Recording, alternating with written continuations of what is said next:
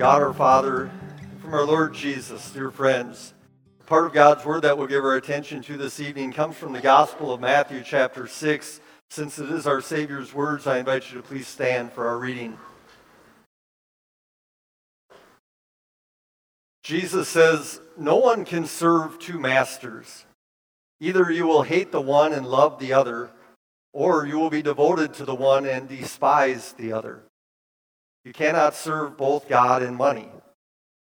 Therefore, I tell you, do not worry about your life, what you will eat or drink, or about your body, what you will wear. Is not life more than food, and the body more than clothes? Look at the birds of the air. They do not sow or reap or store away in barns, and yet your heavenly Father feeds them. Are you not much more valuable than they? Can any one of you, by worrying, add a single hour to your life? And why do you worry about clothes? See how the flowers of the field grow? They do not labor or spin. Yet I tell you that not even Solomon in all his splendor was dressed like one of these. If that is how God clothes the grass of the field, which is here today and tomorrow is thrown into the fire, will he not much more clothe you, you of little faith. So do not worry, saying, What shall we eat, or what shall we drink, or what shall we wear? For the pagans run after all these things, and your heavenly Father knows that you need them. But seek first his kingdom and his righteousness, and all these things will be given to you as well. Therefore, do not worry about tomorrow, for tomorrow will worry about itself. Each day has enough trouble of its own. This is the gospel of our Lord. Please be seated.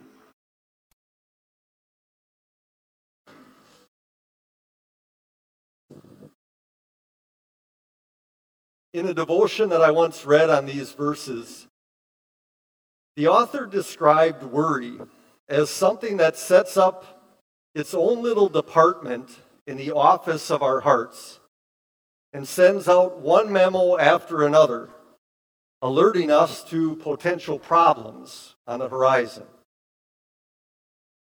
And I'm guessing that all of you have been on the receiving end of some of these memos from the Department of Worry. Some of them go like this There's not going to be enough money in the bank account to cover the bills this month. So, how are you going to get by? You'll never have enough time to get everything done today. So, what are you going to do? The test results that are due back in a few days will probably not be good. How are you going to deal with that? The friend who left a message asking you to call sounded like they had bad news. You're going to call them back? One memo after another that's sent out by the Department of Worry in our hearts.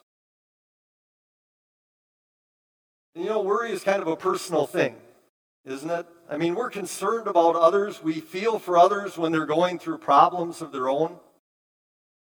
But I think it's safe to say that most often it's our own problems, the problems of our own families, that tend to keep us up at night. And they don't even have to be big problems. It's often simple things, small matters that are in the reference line of those memos that are sent out by the Department of Worry. When Jesus spoke to his disciples about worry, he didn't mention the Roman occupation of Israel. He didn't mention the violent persecution of the Jewish leaders. He didn't mention the difficult work that lay ahead for his disciples after he would ascend into heaven. Now, all those could have been things to really worry about. No, Jesus talked about simple things, small matters, the basic stuff of life. But isn't it just that basic stuff that often gives rise to the worry in our hearts. And so the question that Jesus wants us to think on tonight is this Why worry when God cares for you? And first, we want to understand that worry is not just a character flaw. I know maybe it doesn't seem like that big of a deal, right? Because everybody worries.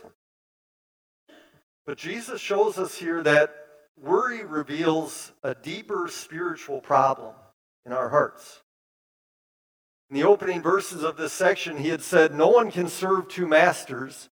Either you will hate the one and love the other, or you will be devoted to the one and despise the other. You cannot serve both God and money. And then he continued and said, Therefore I tell you, do not worry. You see the connection between those two things? What Jesus says about serving two masters and then his command not to worry? If we back up just a little bit in this chapter, Jesus tells us more that helps us to make the connection. Back in verse 21, Jesus had said, Where your treasure is, there your heart will be also. In other words, what we value most is going to get the attention and affection of our heart. It's going to be our master. And if it's the stuff of this world that we value the most, then we'll show our affection to and our attention to that master by worrying about that stuff. And see, that's why it's a problem. Not just a little character flaw, just not just a natural part of life. No, Jesus says this is what the pagans do. They worry about all of this stuff. How am I going to get it? How am I going to keep it? When will I ever have enough? Where your treasure is, there your heart will be also. If the stuff of this world is our master, is what we value, then the result is going to be worry, sinful worry that reveals a lack of trust in God's ability or his willingness to provide. So Jesus tries to head that off. He puts in front of us a series of questions to show us just how foolish and unreasonable it is for us as God's people to worry about this stuff. After all, Jesus in these verses is not talking to pagans, he's talking to his disciples. He's talking to you and I, people who by God's grace claim him as our master. He reminds us that God knows exactly what we need for each day. But he also knows that as people who still struggle with the sinful nature, the temptation to worry about all the stuff of this world is going to be a big one for us. So he comes with these questions to help us out. The first one he asks is this Is not life more than food, and the body more than clothes? And the answer is, well, of course. Psalm 139 says, God created my inmost being. He knit me together in my mother's womb.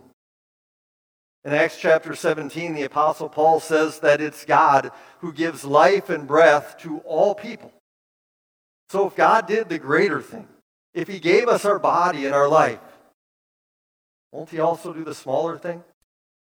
Give us clothes and food? Of course He will. Jesus asks another question Are you not more valuable than the birds and the grass? And again, the answer is of course. You're made in God's image, redeemed by the blood of his Son, promised an eternal home in heaven. But look at what God does. He feeds those birds. They don't plant, they don't harvest, they don't store away in barns. And so, if you are much more valuable than they, won't He feed you also? And look at the grass. God dresses the grass better than Solomon ever was.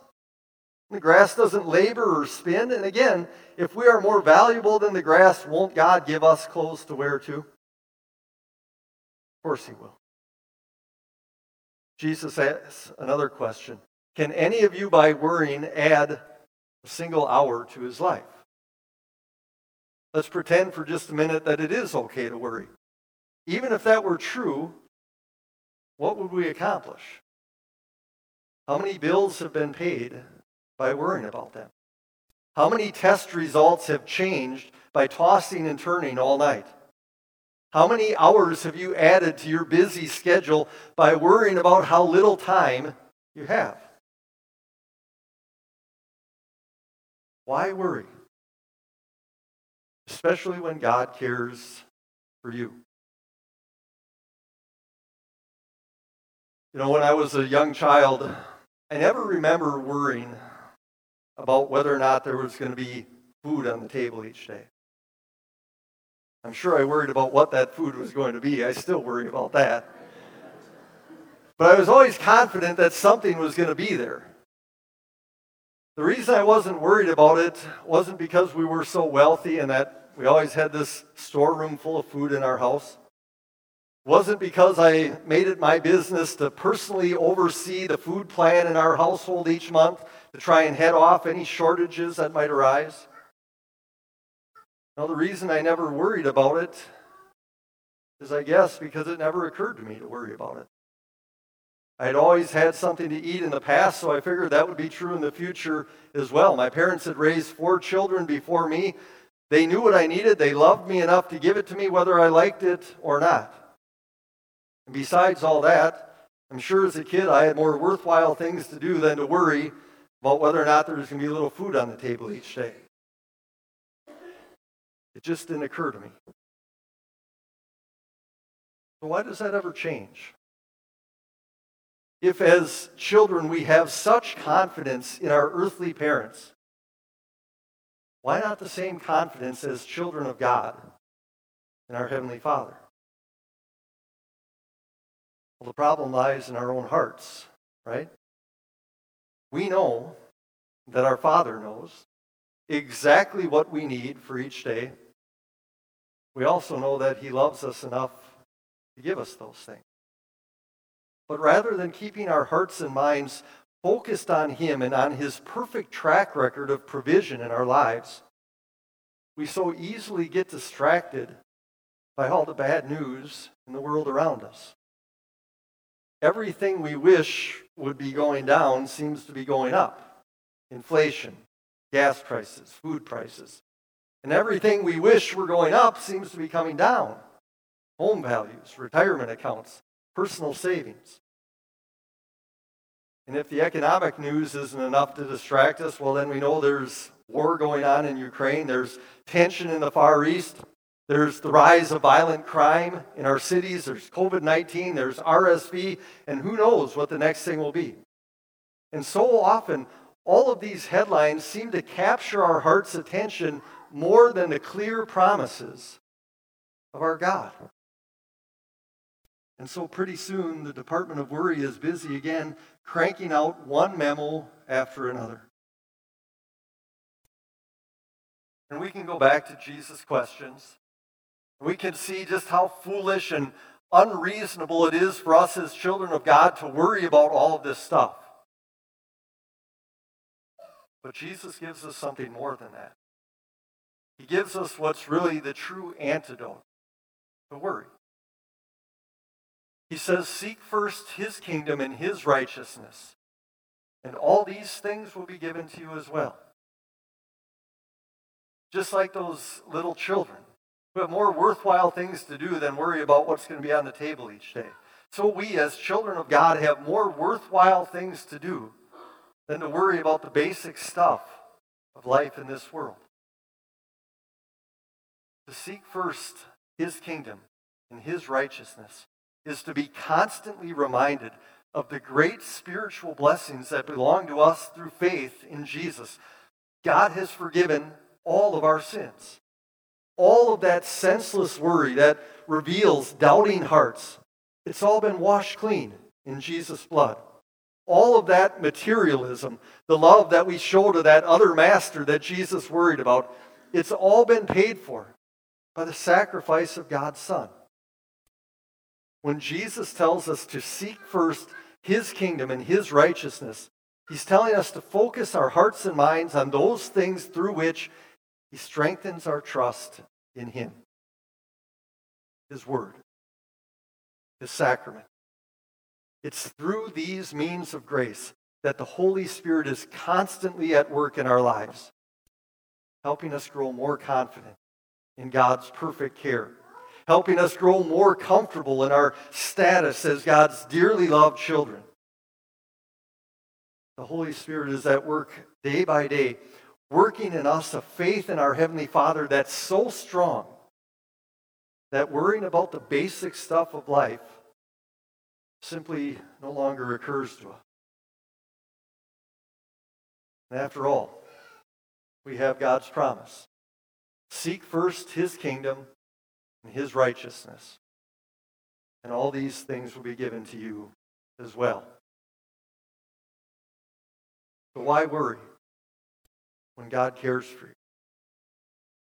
Consider just one more question that really shuts the door on this department of worry once and for all. It's asked by the Apostle Paul in Romans chapter 8. He says, He who did not spare his own son, but gave him up for us all, how will he not also, along with him, graciously give us all things? If God cared about us enough to give what was most valuable to him, so that we could be rescued for all eternity. Is there anything else that we need that He won't provide? Impossible, right? But why worry? Don't you have better things to do? How about give thanks? Amen. Now may the peace of God, which surpasses all understanding, guard and keep your hearts and minds through faith in Christ Jesus. Amen.